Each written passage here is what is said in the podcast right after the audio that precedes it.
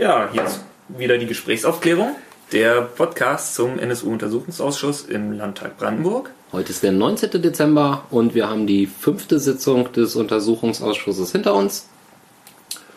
Und ja, das geht so immer noch nicht richtig in der Sache los. Aber wir haben jetzt heute äh, so Einblicke aus den Untersuchungsausschüssen der anderen äh, Länder bekommen. Ge äh, explizit halt jetzt äh, einmal so ähm, durch den Zeugen Binninger aus dem, als Vorsitzenden vom Bundestagsuntersuchungsausschuss. Genau.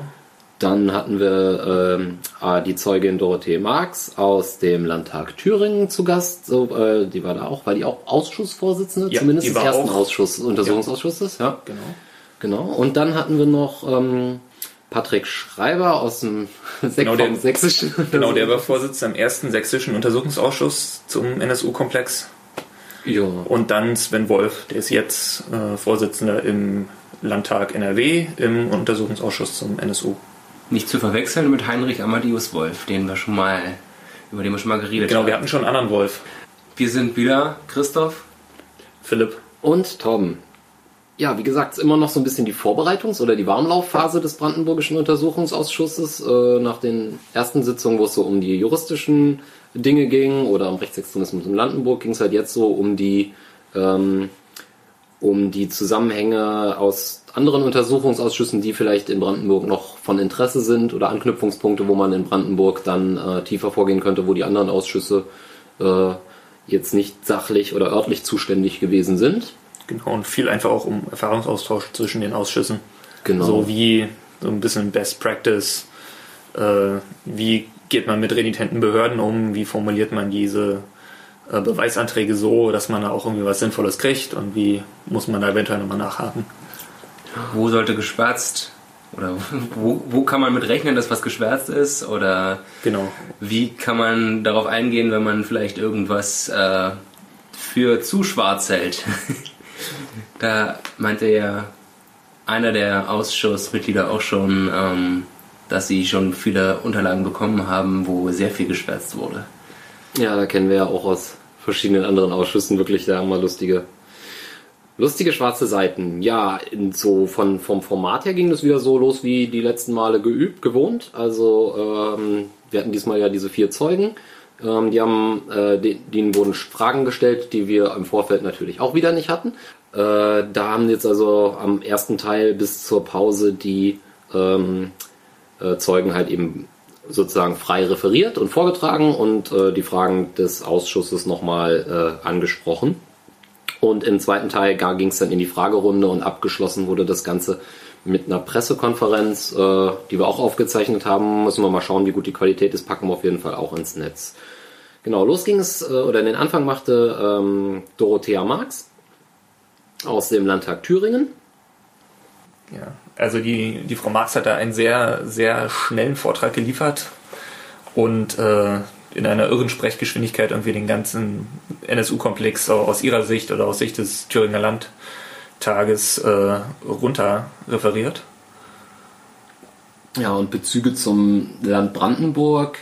Ähm, da waren ein paar Schlagworte gefallen, wo wir auch selber nochmal äh, ein bisschen hinterher recherchieren müssen. Also ich zumindest habe da jetzt von diese nationalen e.V., der wohl auch irgendwie in Berlin-Brandenburg seinen Sitz hat, da habe ich jetzt nicht so wirklich eine Ahnung von. Also Von denen, von denen hatten wir aber in der letzten Sitzung auf jeden Fall schon mal gehört. ja, Dass die okay, also sozusagen eine wichtige, wichtige ja. Organisation waren, um die Szene hier zusammenzuhalten. Irgendwann, glaube ich, in der JN oder bei der NPD irgendwie aufging. Ja, Das genau. war, das war dieser äh, Schwert, glaube ich, Ja. ähm, der auch dann irgendwie der äh, Recruiter der äh, NPD war für insbesondere junge Leute und äh, die in die NPD gezogen hat. Und der hat dieser nationalen e.V., der ist später in die NPD aufgegangen in Brandenburg. Ja, okay. Genau ich so habe hier im Protokoll irgendwas von JNS, ist das, äh, oder hieß das Jung- Jungen Nationalsozialisten so? Nee, JN ist die, oder ist das die J? Okay, die, kannte ich, genau. die, die Jugendorganisation der NPD. Okay, dann muss ich dann irgendwas falsch verstanden haben, weil ich habe nämlich JNS irgendwie aufgeschrieben und da, das ist, Das aber war okay. die E-Mail-Adresse, die dort von den gleichen Leuten auch betreut wurde. Ah, danke, danke. Das ist noch ein geheimer Gast des Podcasts.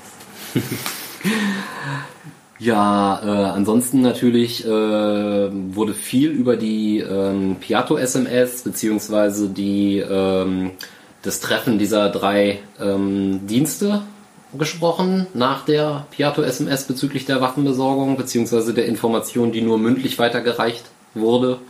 Ähm, 1998. Genau, das waren die, die Landesämter aus Brandenburg, Thüringen und Sachsen. Natürlich. Genau, ich, soweit ich das weiß, auch äh, habe ich jetzt auch nichts groß recherchiert, aber ja.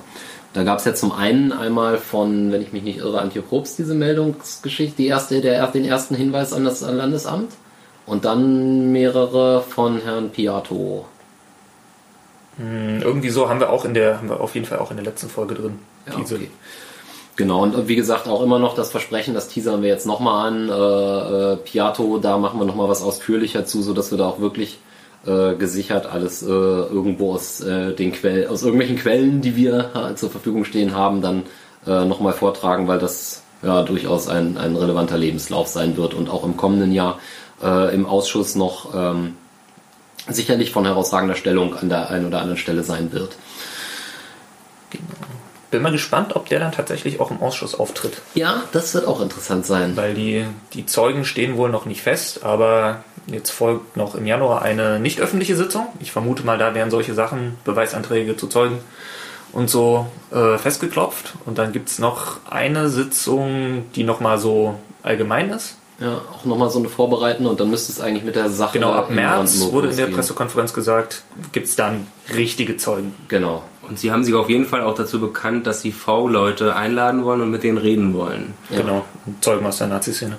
Genau. Das gibt es ja eigentlich jetzt äh, einen wichtigen Kandidaten und das wäre dann eben Piatto. Ja. Ja, schauen wir mal. Genau, dann der zweite Vortrag. Oder haben wir noch was zum ersten, was irgendwie relevant ist. Also wir gehen jetzt hier nicht so ins Kleine, glaube ich. Das ist da. Nee, da war dann auch irgendwie nicht viel, viel, was noch, was noch nicht, also was neu war. Ja, das denke ich auch. Na, dann der, als zweiten Vortrag kam der etwas äh, verspätet eingetroffene äh, Clemens Binninger, seines Zeichens Vorsitzender des Untersuchungsausschusses im Bundestag.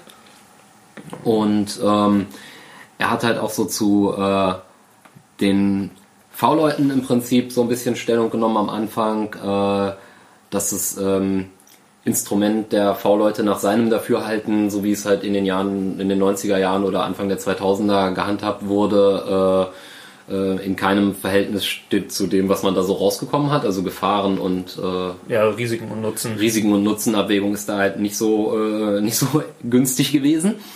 Ähm, und auch das Abwerben einer V-Person, die wegen Tötungsversuches im Knast sitzt, sei heutzutage, äh, so seine Meinung, nicht mehr denkbar. Ja, er sagt, es wäre eine rote Linie, die ja, da überschritten wurde. Auch damals schon. Genau, auch damals schon, ja. Genau. Und aber trotzdem hält er, hält er prinzipiell daran fest. Genau, das ist auch. Ansonsten sagt er halt auch, fährt er auch genau die Linie, wie halt ja auch äh, aus dem Landesamt hier immer wieder zu hören ist, dass es halt irgendwie ganz wesentlich wichtig sei, ähm, an diesen Leuten festzuhalten, am Instrument der V-Leute festzuhalten. Genau, auch was die beiden Experten in der vorletzten Sitzung im genau. Oktober gesagt ja, hatten. Ja. Fand ich auch äußerst eigenartig, dass er sagt, dass er daran festhält, aber gleichzeitig keine V-Person in den Untersuchungsausschuss des Bundestages einladen möchte, weil er die V-Person als nicht für vertrauenswürdig hält. Oder wie hat er das ausgedrückt? Als ähm, na, es gab verschiedene Gründe. Es gab ja auch einmal die Sache, dass er keine Bühne, also im ersten Untersuchungsausschuss hat er, er keine Bühne hervorgegeben, keine Bühne bieten zu wollen. Und das Und andere Wort war, das fällt mir nicht ein. Egal. Ähm, auf jeden Fall irgendwie was in der Richtung von wegen, naja, man kann sich nicht sicher sein, ob die wirklich die Wahrheit erzählen, ach, oder nur, nur eine Inszenierung äh, von sich geben. Ähm, und das wirft halt so ein bisschen fishy. Und er, er sagt halt irgendwie, ja, im, im, Untersuchungsausschuss werden die keine guten Zeugen, aber für den Verfassungsschutz dann schon. Das finde ich ein bisschen. Er hat doch auch gesagt, dass das. Äh, ah, nee, das war Wolf, ne, mit der Vorladung. Den sie da vorgeladen haben, der nicht freiwillig kommen wollte, waren das Stadler. Das war Toni, das, das war Toni Stadler, das war aber das der war NRW, ne? Ausschuss in NRW, genau. Okay, ja. Ja, äh, vielleicht kurz als Kontext. Toni Stadler ist ein ursprünglich auch Brandenburger Neonazi aus Guben, glaube ich. Der ist 2002 aufgeflogen als V-Mann, Wir tun, wir tun da mal noch äh, ein paar Links bei. Genau, da hat NSU Watch auf jeden Fall ein Ja, schönes ein Profil, äh, genau. Profil dazu. Das solltet ihr auch nochmal lesen, wenn ihr da Interesse habt. Also da gibt es auf jeden Fall auch nochmal. Der ist, der ist auf jeden Fall nach seinem Auffliegen ist er äh, dann irgendwie nach Dortmund gezogen, wo es halt auch irgendwie eine recht große aktive Nazi-Szene gibt. Das wusste er aber nicht, ne? Das wusste er nicht, ja. Völlig, Reiner Zufall. ist Und auch eher nicht bekannt, dass es also in Dortmund Probleme gibt. Mit sowas, ne? Die Rechte? Das ist jetzt, ich, nee, stimmt, Ironie geht nicht. im- Ironie geht nicht im Podcast, Entschuldigung, geht nicht so ziehe- Ähm, genau, auf jeden Fall ist, ist Stadler irgendwie nach, nach Dortmund gezogen. Und da gibt's auch irgend so eine krude Geschichte, dass er dass irgendwie ein Taxifahrer ihn abgeholt hat und dann sind noch zwei Uwes mit sächsischem Akzent zugestiegen und dann haben die drei irgendwie über Waffengeschäfte geredet oder so. Das müssen wir auch, müssen wir auch nochmal nachgucken, was das genau war. Auf jeden Fall steht das so im Raum. Und da hat der Untersuchungsausschuss in NRW in Düsseldorf hat ihn äh, bestellt und äh, musste ihn dann auch sozusagen vorführen lassen mit Hilfe der Polizei und mit einem Gerichtsbeschluss. Wäre als ehemaliger Brandenburger vielleicht auch ein Kandidat für V-Personen, die in Brandenburg angehört wird. Ja. Ja, auf jeden Fall. Ansonsten ähm, hatte in seinem Vortrag, haben wir da noch irgendwas, was wir erwähnen müssen? Also was ich bemerken- bemerkenswert fand, war, dass er selbst die Frage gestellt hat, ob, sich beim, ob es sich beim NSU-Trio tatsächlich um ein NSU-Trio hält, Genau. äh, Also, handelt. Und, genau, Clemens Binninger, ja. Genau. Und äh, das habe ich jetzt so noch nicht gehört, aber vielleicht war das ja sowieso schon Thema im, im, im Bundestag. Das hat er auf jeden also das ist die Aussage ist, mit der ist er auf jeden Fall als einer der wenigen CDU-Politiker durchaus äh, bundesweit auch in Erscheinung getreten. Also das war war bekannt, dass er diese, dass er diese Position vertritt, dass es eben eher ein Netzwerk und dass er nicht daran glaubt. Ich hatte da auch irgendwas halbwegs Zitatmäßiges versucht irgendwie mitzuschreiben. Ich muss mal gucken, das war aber erst in der Fragerunde gekommen. Ähm, wo er im Prinzip auch sagt, also man kann eigentlich davon aus, also da- dass es halt eben nicht sein kann, dass diese ganzen, er hatte aufgelistet, welche äh, Straftaten da in Frage kommen, dass das halt alles nur die mit, mit äh, punktuellen Überschneidungen und Helfern an einzelnen Orten gewesen sein können, dass es eigentlich eher ein größeres Netzwerk gewesen sein muss oder noch ist. Vielleicht dazu noch, also Clemens Binninger ist CDU-Abgeordneter, ich glaube auch aus Heilbronn oder aus dem Ra Raum Heilbronn. Das heißt, in seinem Wahlkreis war eben dieser Mord an Michelle Kiesewetter, an der Polizistin. Und äh, er selber war ja auch Polizist und ich glaube, das ist so ein bisschen der Kontext, warum ihm dieses, dieses Geschehen da unten immer besonders wichtig ist. Und ich habe das auch im Bundestagsausschuss zwei oder dreimal erlebt, dass er immer sehr viel äh, danach fragt. Da merkt man so, einzelne Abgeordnete haben so ihre Spezialthemen und er fragt halt immer nach Heilbronn und äh, da ist es ja besonders fishy, weil es da irgendwie Zeugen andere Leute gesehen haben und es gibt auch Phantombilder, die irgendwie nicht zu den äh, sozusagen bekannten NSU-Tätern passen. Ja. Und gerade in dem Kontext vertritt er eben sehr stark die These, äh, dass es halt nicht mh, sozusagen nur das Trio war.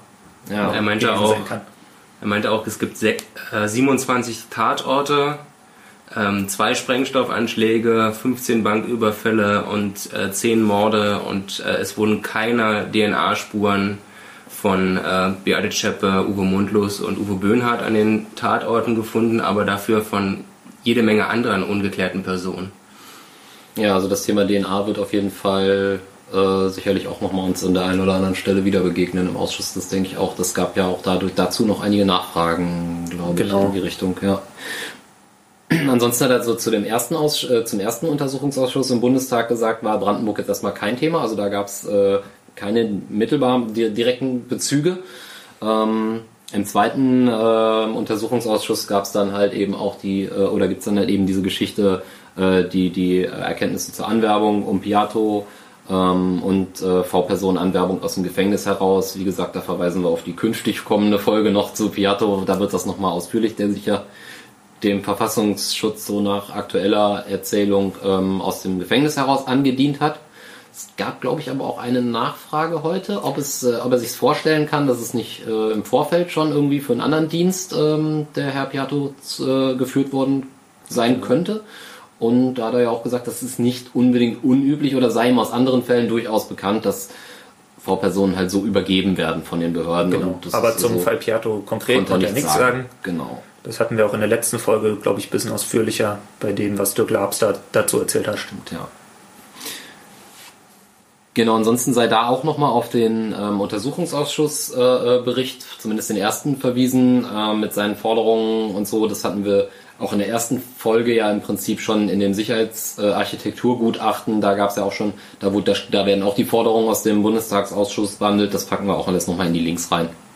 Ähm, da kann man dann auch nochmal nachlesen.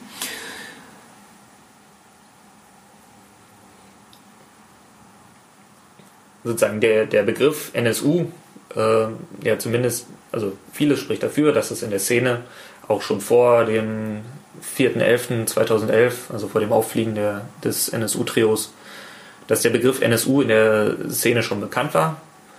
Es gab da mal diese, also es gab diese Briefe und diesen Dank in den äh, Weißer Wolf Fansein. Es gab äh, CD. diese CD, genau, was war das denn für eine, was waren das für NSU-Briefe? Weil das war mir ein Punkt, den ich jetzt, also viele Dinge kannte ich irgendwie schon, auch wenn ich sie nicht immer im Kontext parat habe direkt, aber diese NSU-Briefe, was war das? Ich glaube, das, sind die, das sind die Spendenbriefe. Also ah, okay. Briefe mit äh, Geld dabei, die bei verschiedenen Leuten rauskamen. Okay, das war das, ja. Okay, das aus der Beute wahrscheinlich kommende. Ja, vermutlich. Oder von irgendwelchen. Genau, einer, einer wurde eben gefunden bei äh, ich glaube, David hieß er David Peterreit, äh, ehemals NPD, also dann NPD-Abgeordneter in Mecklenburg-Vorpommern und auch mal eine Weile Herausgeber des Weißen Wolfes. Ah, okay. Genau. Ja. Wobei, was zum Binninger? Ja. Wobei auch angemerkt wurde, dass es halt nicht unüblich ist, dass man irgendwie was mit nationalsozialistischem Untergrund äh, auch aus anderem Kontext das äh, ja, also mehr, mehr, mehr als eine Person konnte auf diese Idee kommen. Ja, etwas so genau. Es ist halt schon irgendwie nach, nach äh, oder naheliegend. Ne? Ja, das wäre, denke ich mal, erstmal soweit alles vom, zum Vortrag vom Binninger. Oder habt ihr noch was? Naja, also was ich, was ich ganz spannend fand, ist sozusagen eher im Gegensatz zu, Mar zu Frau Marx ähm, der Umgang mit Schwärzungen. Das stimmt. Wo er das, das ja. gesagt hat, ja, das ist halt also gibt, er hat wesentlich mehr Verständnis genau. gehabt für die Schwärzung, was ich in Teilen halt nachvollziehen kann. Also er hat ja durchaus differenziert. Also er meinte, also erstens hat er war, war in dieser äh, Schwärzungsproblematik so häufig die Sache, naja, wenn da zu viel geschwärzt ist, dann gab es halt einmal diese Möglichkeit zu sagen, na stuft es doch geheim ein und dann gehen wir in den Geheimschutzraum und dann braucht er nicht so viel Schwärzen. Das war so die eine Sache und das, wo ihm nach seinem Dafürhalten am meisten Schwärzungen vorgekommen oder untergekommen sind, das waren dann nicht die Treffberichte, sondern die TKÜ-Maßnahmen, äh, also Telekommunikationsüberwachungsmaßnahmen. Und da sei es durchaus äh, für ihn plausibel. Das hörte sich nicht so an, als ob das irgendwie groß in Frage gestellt würde, dass da halt durchaus äh, intime Sachen drin sein können, die halt äh, durchaus legitim sind zu schwärzen. Also ja, ich meine, das, das ist doch, glaube ich, auch sogar so geregelt, dass sie das schwärzen ja, müssen, beziehungsweise. Das kann ich tatsächlich, weiß ich nicht, aber ja. Intim im Sinne von, die Leute führen Gespräche, die äh, privat sind und nichts mit der genau. mit der äh, NSU-Geschichte zu tun haben. Ja, oder sozusagen mit, mit strafrechtlichen. ja. Genau. Also die sozusagen, die nicht irgendwie für ein Verfahren relevant sind. Genau. Ja, das war der eine Grund, den er genannt hat. Und der zweite Grund war im Grunde, wenn andere Dienste aus anderen Bundesländern oder sogar internationale Dienste beteiligt waren an der Erstellung solcher keine Freigabe kam. Dort keine Freigabe besteht. Ja. Genau. Ja, dann kam Patrick Schreiber aus dem Landtag Sachsen. Das war so ein Zeuge, den hätte man sich auch irgendwie ein bisschen sparen können. Ich weiß es nicht, also so, so. Äh, es war mit Abstand auf jeden Fall der kürzeste Vortrag. Er hat auch nicht wirklich viel. Er, er hat auch eigentlich nichts erzählt. Er hat auch also. nichts erzählt. Auch bei den Fragen kam im Prinzip nichts. Das Einzige, was halt irgendwie. Ähm, er hat halt auf sein Diskriminierungsproblem hingewiesen. Wir kennen das ja. Sachsen werden in der Regel diskriminiert.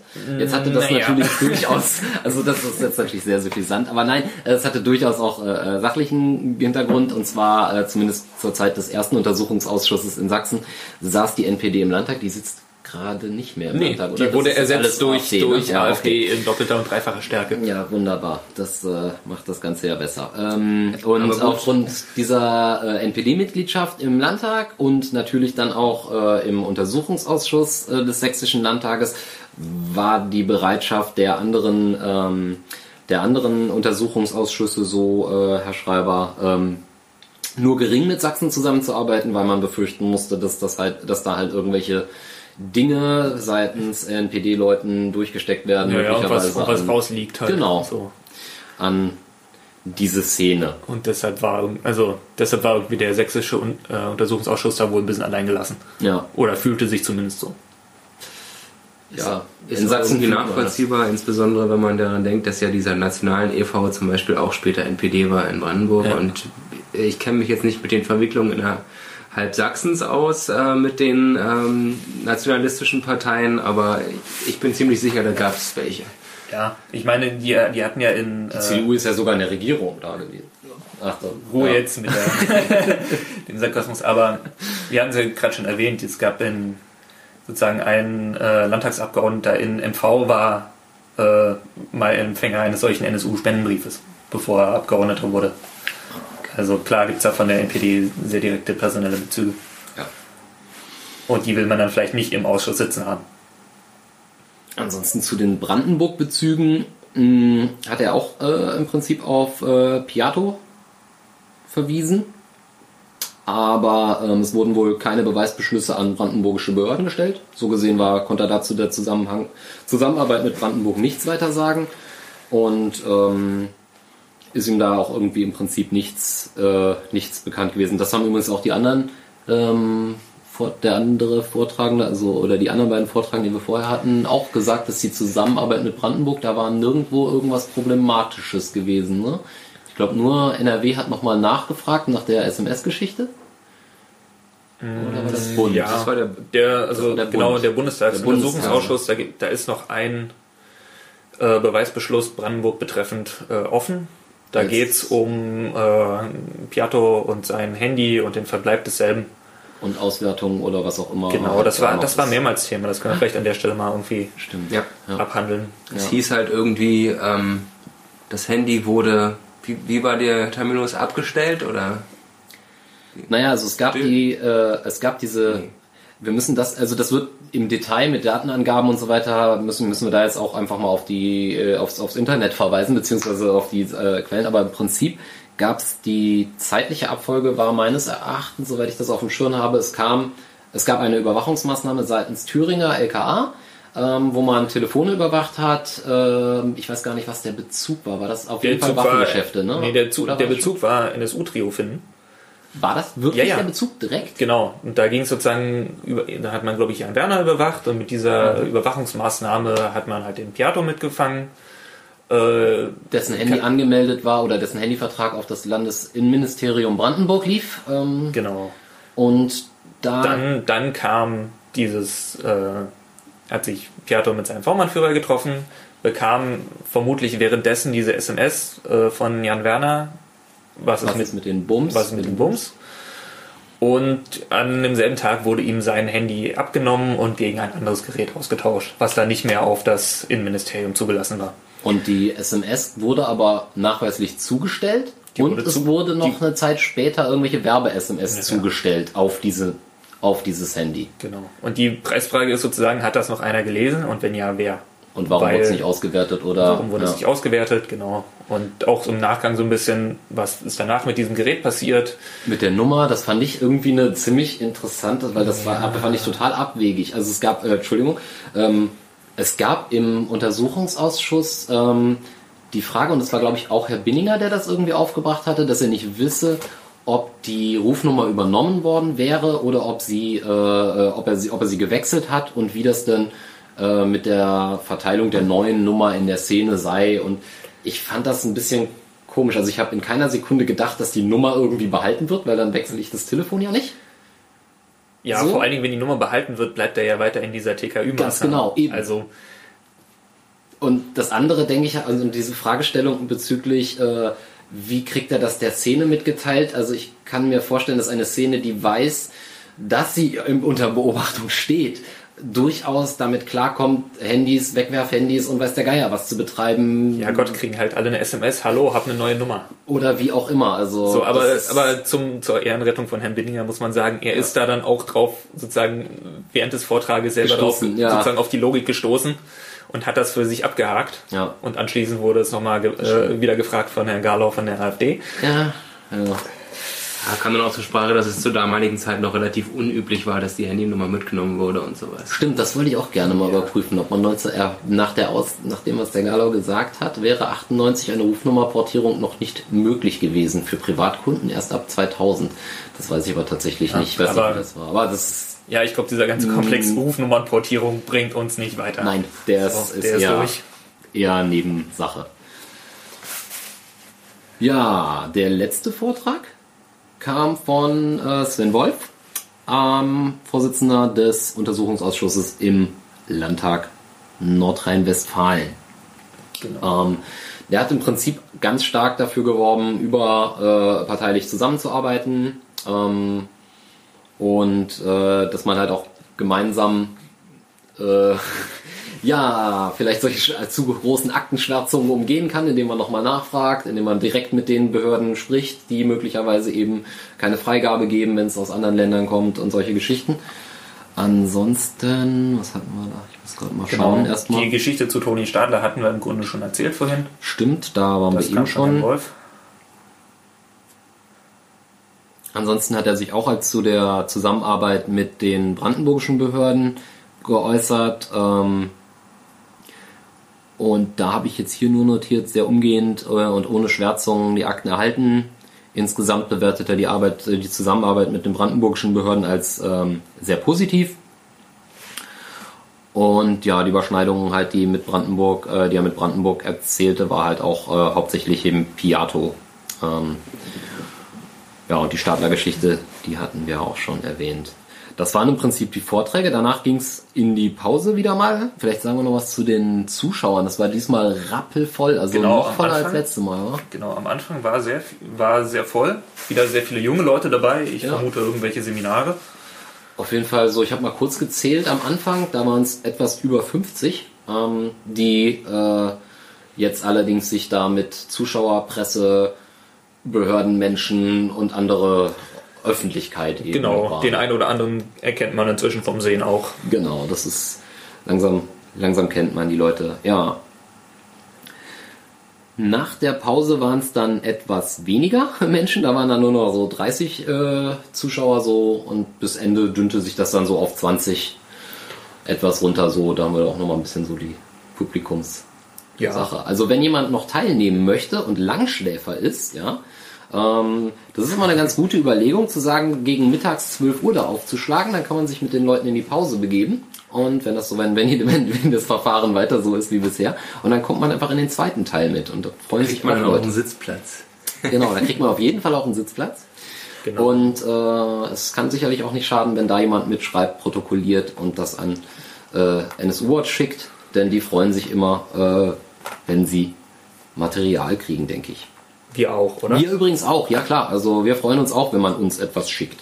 Wir haben dafür ja auch alle möglichen Kontaktmöglichkeiten auf der Internetseite. Ja, kommen wir zur Fragerunde. Also nach dem gleichen Schema wie in den letzten Runden, nach äh, Parteienproports gibt es äh, im Prinzip Redezeit. Angef den Anfang machte die SPD. Ähm, jetzt müssen wir fragen, wollen wir da im Einzelnen drauf eingehen oder wollen wir jetzt immer grob Nö, also nur, nur Dinge, die dir irgendwie wir- wichtig sind. ja. Dann mache ich das jetzt, dann schneide ich das mit, der, mit dem SPD am Anfang raus und dann gucken wir mal, was wir da haben bei der Fragerunde. Das mit den Schwärzungen hatten wir. Das Treptower-Verfahren. Äh, das Treptower, ja, das, da geht's wieder um die, da geht's auch um Schwär, Schwärzungen. Ah, das das das, ja. Verfahren besteht halt darin, dass Müssen wir man, das einleiten irgendwie mal, oder? Da geht es so ein bisschen um die Einsichtnahme im Genau. Verhältnis zur Geheimhaltung und wenn man halt eine hohe Geheimhaltung hat, Genau. ist das Treptower-Verfahren von vielen dort präferiert worden oder Ja. Abwandlung davon. also Treptower Verfahren heißt eigentlich bloß, man fährt eben zur Außenstelle des Bundesamts für Verfassungsschutz in Berlin-Treptow, geht da irgendwie in den geschützten Leseraum, guckt sich das an. Ich glaube, das können im, im Bundestagsuntersuchungsausschuss auch nur der Vorsitzende, sein Stellvertreter oder die Die Obleute. Leute, glaube ich, noch. Ja. Also sagen, jede, jede Partei hat einen Obmann in so einem Ausschuss, der sozusagen auch die, die Orga mit beschließt. Und sozusagen diese Leute fahren dann halt irgendwie da nach Treptow, gucken sich das an, verifizieren, ob das irgendwie relevant ist oder nicht. Und äh, ja, in NRW gibt es wohl so ein ähnliches Verfahren, während man in Thüringen halt, so wie ich Frau Marx verstanden habe, viel mehr darauf bestanden hat, die Dinge ungeschwärzt zu bekommen. da scheint der und- Thüringer Ausschuss auch äh, ein ziemliches Unikum gewesen Ja, zu ja, sein. und auch nicht, dadurch nicht, nicht, nicht unbedingt beliebt geworden zu sein in der, bei der Innenministerkonferenz. Stimmt, die Innenministerkonferenz war dann nicht so glücklich, ja. Ja. Aber sie, sie hatte da eigentlich einen sehr schönen Satz, so dass sie halt, ja, dass, dass sie, die Geheimdienste haben kein, kein Recht auf Schwärzung gegenüber dem Souverän, Ja, sozusagen vertreten durch die Parlamente. genau. Wie sollen Abgeordnete sonst ihre Arbeit machen?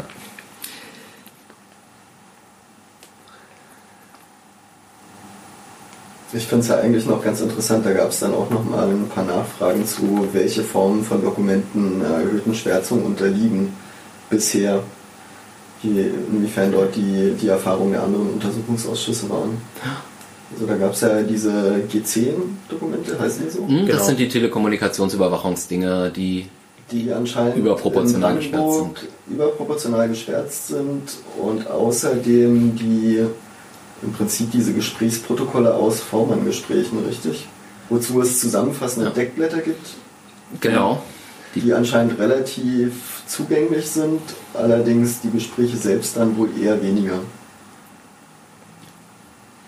Was auch interessant war noch, wir hatten ja am Anfang kurz auch dieses ähm, Treffen nach der SMS von Piatto und nach, also dieses Geheimdiensttreffen zwischen Thüringen, Sachsen und Brandenburg gehabt. Und jetzt habe ich gerade den Faden verloren. Genau, die, dieses Treffen, was halt auch nicht ordentlich protokolliert wurde, Genau, ja. sondern nur irgendwer hat einen Vermerk hinterher geschrieben und auch nichts, worauf sich sozusagen alle Beteiligten einigen konnten. Ja. Deshalb ist halt sehr unklar und denke ich auch nicht mehr wirklich rekonstruierbar, was da genau Genau. äh, entschieden wurde. Interessant war, dass halt ähm, unmittelbar nach der SMS äh, oder nach diesem Treffen halt eben dann, dann die Berichte vom Piatto reinkamen.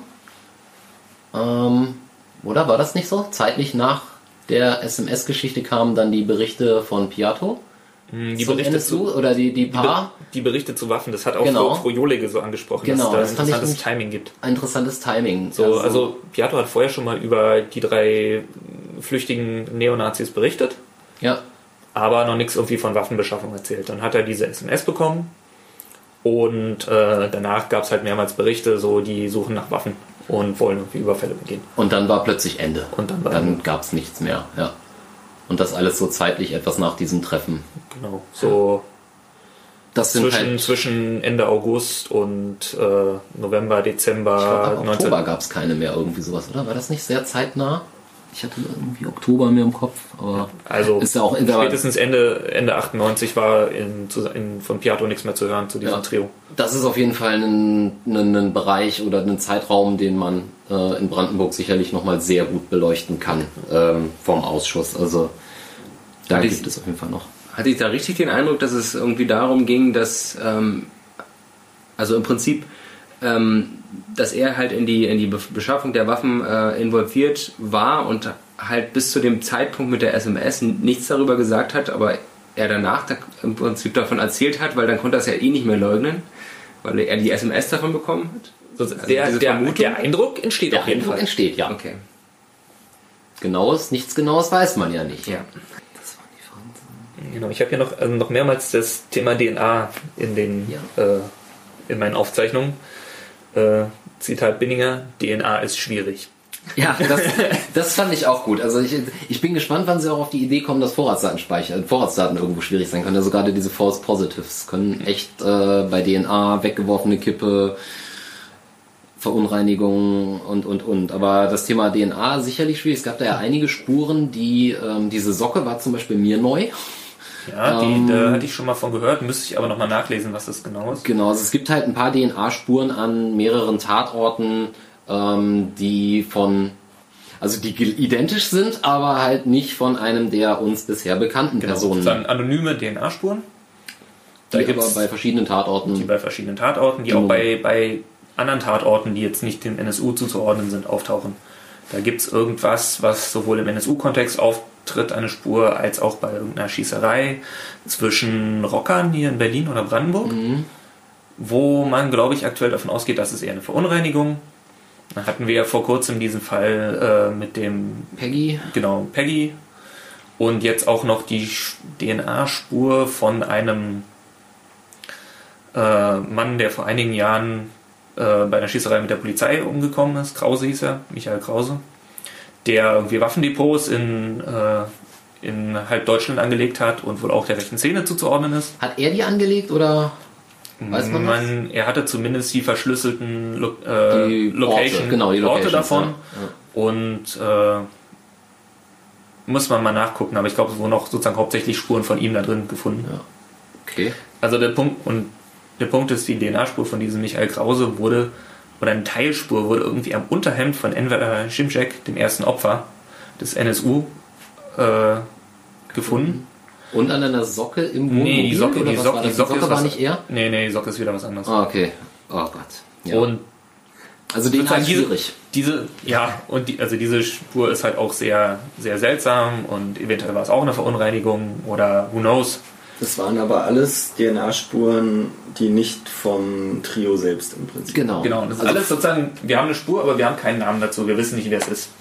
Genau. Und der Herr Binninger hatte ja äh, seine Hypothese, dass es sich bei diesem NSU um mehr als ein Trio handeln muss, ein Stück weit auch darauf gebaut, dass es wiederkehrende DNA-Spuren an verschiedenen, äh, verschiedenen Tatorten gab. Andererseits keine vom Trio. Das Trio selbst allerdings äh, in diesem Wohnwagen durchaus sehr viele DNA-Spuren auf verschiedensten Waffen und derartigem Zeug halt hinterlassen hat, woraus er im Prinzip geschlossen hat, dass die eigentlich keinen, ich sag mal, äh, gesonderten Umgang im Prinzip mit ihren, mit ihren ähm, Gegenständen dort gepflegt haben, der darauf schließen lässt, dass sie sich äh, vor der Verteilung von DNA-Spuren geschützt hätten. Naja, Aber, andererseits, der Wohnwagen ist halt ihr mit, mit ihr zu Hause und da geht man halt auch anders mit Spuren um als an irgendwelchen Tatorten. Von daher. Wobei es halt bei den auch, Taten. auch weil die, die Taten sind sozusagen, kommen ja eigentlich mit relativ wenig Berührung aus, mal abgesehen Genau. von dem Fall mit den Polizisten. Und wenn man irgendwie Masken und Handschuhe trägt, äh, dann kann ich mir schon vorstellen, dass da keine DNA-Spuren irgendwie. Zumindest die Hinrichtungen waren ja im Prinzip eigentlich rein bis zuletzt unerkennbar. Plastiktüte, Waffe, Schießen, raus. Also mit Ausnahme halt eben bei den Polizisten und ich glaube, da hatten wir ja bei dem Arnold, ähm, also bei, nicht bei Kieselwetter, sondern beim Arnold auch wieder eine dieser äh, an anderen Tatorten auftretenden Spur gefunden. War das nicht so? Ich dachte bei dem Arnold, aber Ja, sicher. also bei dem, genau, bei dem Polizisten, der da schwer verletzt wurde. Ja. Man hat da aber auch äh, dann eine Blutspur von, ich glaube, Michel Kiesewetter an einer Jogginghose, die man in Zwickau gefunden hat, im Versteck. Stimmt, das war's auch noch. Also da gibt's schon irgendwie Verbindungen. Ja, was halt auch nochmal erwähnt wurde bezüglich dieser Sache NSU Trio oder Netzwerk, dass halt auch in dem Bekennervideo jetzt nicht ist, hier, wir drei äh, waren das, sondern da war es halt auch der nationalsozialistische Untergrund und das ist halt Ein Netzwerk von ein Kameraden. Netzwerk von Kameraden. Ähm, ja, Das und an der Stelle hatte ja auch irgendwer von einer E-Mail an Innenministerium oder so berichtet, die auch mit nationalsozialistische Untergrundkämpfer Deutschlands bestimmt eine Mail, das wurde Genau, auch das ist in. Brandenburg Ja. ist irgendwas eingegangen, das gehört wieder in diese Kategorie. Ähm, war es in der Szene vorher bei K- NSU schon vorher ein Begriff oder sind einfach Genau. mehrere Leute auf, diese, auf diesen Begriff gekommen? Kann man auch nicht mehr wirklich rekonstruieren. War auf jeden Fall vor dem Auffliegen ähm, der drei. Ähm, also man, man merkt, glaube ich, auch in unserer Nacherzählung, dass der Herr Binninger mit die, den größten Redeanteil hatte. Ich würde mal vermuten, mehr als die anderen drei zusammen. ja, Und äh, ein schönes Zitat, was relativ weit am Ende von ihm kam, war, wo er nochmal darauf aufmerksam machte, die war, also diese drei, Zschäpe, Mundlos, Böhnhardt, waren über elf Jahre im Untergrund. Das sind irgendwie über 4500 Tage oder so und vielleicht bei 100 davon können wir sozusagen durch Ermittlungen irgendwie nachvollziehen, was sie gemacht haben. Das heißt, der, der Anteil an Nichtwissen ist immer noch gigantisch. Ja. Und äh, gleichzeitig sagt er auch, äh, ist es ganz schwer, jemanden zu finden, der irgendwie nach 1998 noch Kontakt mit denen hatte. Ja. Und der sie irg irgendwo wahrgenommen oder gesehen haben will, selbst in Zwickau. Also es gibt halt nur ein paar, die im Prozess halt auch beteiligt sind, aber ansonsten, ja. Genau. Und ein paar, ein paar Nachbarn und so, aber sozusagen aus der Szene. Klar kannten die vor 98, kannten die viele und danach will die irgendwie keiner mehr gesehen, gehört ja. haben. Was ich in der Befragung noch spannend fand, am Schluss, auch relativ am Schluss, war ähm, die, ich weiß gar nicht, wer dahinter darauf gefragt hat, ach, der Lüttmann, das war SPD, ne? Ja. Ähm, hatte hatte äh, auch wieder Richtung Binninger, aber glaube ich auch alle gefragt, wie das so ist mit dem mit den Zeugenschutzprogrammen oder beziehungsweise nein, wie ist es mit den V-Personen nach ihrer Karriere als V-Person, ähm, weil es da ja durchaus sehr unterschiedliche Herangehensweisen gibt. Also da gibt es so einen Tino Brandt, der halt vor die Kameras rennt und da relativ äh, kaltschnäuzig sagt, ja klar, wusste jeder, ich war geschützt und tralala äh, und eigentlich so offensichtlich keinerlei Probleme hatte in der Szene äh, oder vor der Öffentlichkeit und auch durchaus andere V-Personen, die offensichtlich keinen Schutz brauchen oder aber in die Nähe von Nazi-Szenen gezogen sind im Schutzprogramm. Also dass da halt ja durchaus auch Genau, also- ähm, sehr unterschiedliche Herangehensweisen sind. Während Herrn Piatto zum Beispiel nicht mehr, also der ist im Zeugenschutzprogramm. Soweit wir wissen, ist, Corelli ist, war auch im ist Piatto im Zeugenschutzprogramm. Zeugenschutzprogramm und keine Ahnung wo. Äh, der Thomas Richter, Corelli, war im Zeugenschutzprogramm und wurde ausgerechnet irgendwie in Paderborn platziert. Auch in sozusagen Nähe zu alten, alten Gegenden, wo er unterwegs war. Und ist dann da Ist irgendwie. das sogar auf seinen Wunsch hin? Ich bin aber- Ja, irgendwie so. auch auf seinen Einwirken hin. Genau, auf jeden Fall ist er da dann verstorben. Ja, Äh, Toni Stadler zum Beispiel ist nach seiner Enttarnung eben unter seinem Namen nach Dortmund gezogen. Äh, hat auch seine Rufnummer behalten. stimmt, das war der mit den 20 Jahren eine Handynummer, ja. Genau. Und hat da, weiß man nicht so richtig, wie intensiv der jetzt Kontakte gepflegt hat. Und kann aber auch darum herum arbeiten. Ja. Also die wissen halt, wer ein V-Mann ist oder sein könnte und erzählen ihnen halt bestimmte Sachen nicht. Oder testen das halt auch aus. Ja. Oder nutzen gezielt im Prinzip den, äh, so nach dem Motto, lass mal das um die Person, also zumindest bei dem, bei, bei Brandt war das ja wohl der Fall, wo halt dann durchaus der Szene auch klar war, lasst uns seinen Schutz nutzen und unter seinen Schutz, Schutz äh, Genau. bestimmte Aktionen durchführen, weil man weiß, okay, im Zweifelsfall kriegt der halt irgendwie den Wink, dass man mal seine Festplatten ausbaut oder so. Ja, also das ist so im Prinzip grob das, was ich jetzt so von der Dings hätte. Habt ihr noch was zur Diskussion, was, was wir nicht angesprochen hätten oder zu der Fragerunde? Hm, Ganz am Ende, Ende gab es noch die Frage an Herrn Binninger, wie er die Zukunft des Bundestagsuntersuchungsausschusses sieht. Weil der, Stimmt, und ob es noch einen dritten geben sollte. Genau. Also sozusagen der, der Ausschuss ist jetzt fast am Ende, weil die Legislatur praktisch durch ist. Also es wird jetzt im, April im, einen im Bundestag, im, naja, also da fangen die an Fangen zu schreiben. ja. Es gibt jetzt noch bis März, gibt es im Bundestagsuntersuchungsausschuss noch Zeugenbefragungen, auch von recht hochkarätigen Zeugen, also so Behörden, Leitungsebene, was man sich so für den Schluss aufhebt. Ja, Da lohnt es sich vielleicht auch nochmal hinzugehen, wenn das öffentlich ist. ja. Und danach muss der Bundestagsuntersuchungsausschuss eben seinen Abschlussbericht schreiben, weil im Herbst sind ja Wahlen, davor ist eine Sommerpause. Und äh, da haben Leute auch anderes zu tun, nämlich Wahlkämpfen. Ich bin gespannt, wie, wie das gelingt, äh, im Bundestag einen Untersuchungsausschuss, äh, Abschlussbericht, obwohl es Ja, das, ist, das haben, sie, haben, sie ja beim ja, letzten, haben sie ja beim letzten Mal auch gemacht. Das also das, ja. das kriegen die schon hin. Das stimmt, das ist. Und äh, Auf jeden Fall, Böte sich halt an vor dem Wahlkampf, aber naja. mal gucken. ja, auf Also jeden Fall wurde erwähnt, dass es wahrscheinlich zum Thema Brandenburg nichts weiter im Bundestagsuntersuchungsausschuss geben wird. Genau. Äh, dass man da wirklich. Und äh, wahrscheinlich, wahrscheinlich auch keinen dritten äh, im Ausschuss im Bundestag, sondern eher eine Enquete-Kommission äh, zum Thema Umgang mit Rechtsextremismus. Oder da kam gleich der Vorschlag, vielleicht auch nur zum Umgang mit jeder, jeglicher Form von Extremismus. Ohne Der- Hufeisen geht's nicht. Stellt, stellte halt gewalttätiger Ex- Extrem- Extremismus zumindest. davor. Ja, aber das, da ist halt die Gefahr, dass das sehr schnell zu einer Veranstaltung über Islamismus und Linksextremismus wird. Weil das, das Problem. Ist konsensfähiger. Ja. das Problem habe, haben wir ja, habe ich auch im Bundestagsuntersuchungsausschuss schon bei Polizeizeugen gehört, Mhm. dass sie halt keinen Satz äh, zum Thema Rechtsextremismus sagen konnten, ohne auch Linksextremismus zu sagen. Stimmt, das hatten wir auch schon bei, wir hatten ja auch schon einzelne Zeugen aus Polizei, äh, wo, wo das immer mit irgendwie erwähnt war. Ich glaube, der, der, der, der, Polizeilehrer, der hatte das, glaube ich, auch erwähnt gehabt, äh, das den wir im zweiten Ausschuss Genau. hatten. Ja. Naja, das wird der zukünftigen AfD-Fraktion im Bundestag ja sicherlich auch äh, Ja. gefallen. Ja. Ja, schauen wir mal, was da kommt. Also abgeschlossen ist es auf jeden Fall noch lange nicht. Die Fragen sind nicht beantwortet. Mal gucken, worauf sich Brandenburg konzentriert. Also Baustellen gäbe es ja einige. Piato ist sicherlich so die, die große Geschichte. Das wird, denke ich mal, dann auch vermutlich so unsere nächste, übernächste Folge sozusagen dann irgendwann werden, wo wir dann halt mal ausführlich äh, versuchen, die Biografie oder die Zeitleiste Piato ähm, zu besprechen. Und Irgendwann kommt diese Folge auf jeden Fall. Anfang nächsten Jahres. Im ersten Quartal. Wir sind, wir sind ja bis jetzt schon so zuverlässig mit unseren äh, Veröffentlichungen, dann äh, können wir jetzt raushauen. Weil, du weißt, Ironie Quartal. funktioniert im Podcast Erstes nicht. Quartal, erstes Quartal. Äh, genau, und dann wird es wahrscheinlich im Februar äh, mit, den, mit, den, mit den weiteren öffentlichen Sitzungen in Brandenburg weitergehen.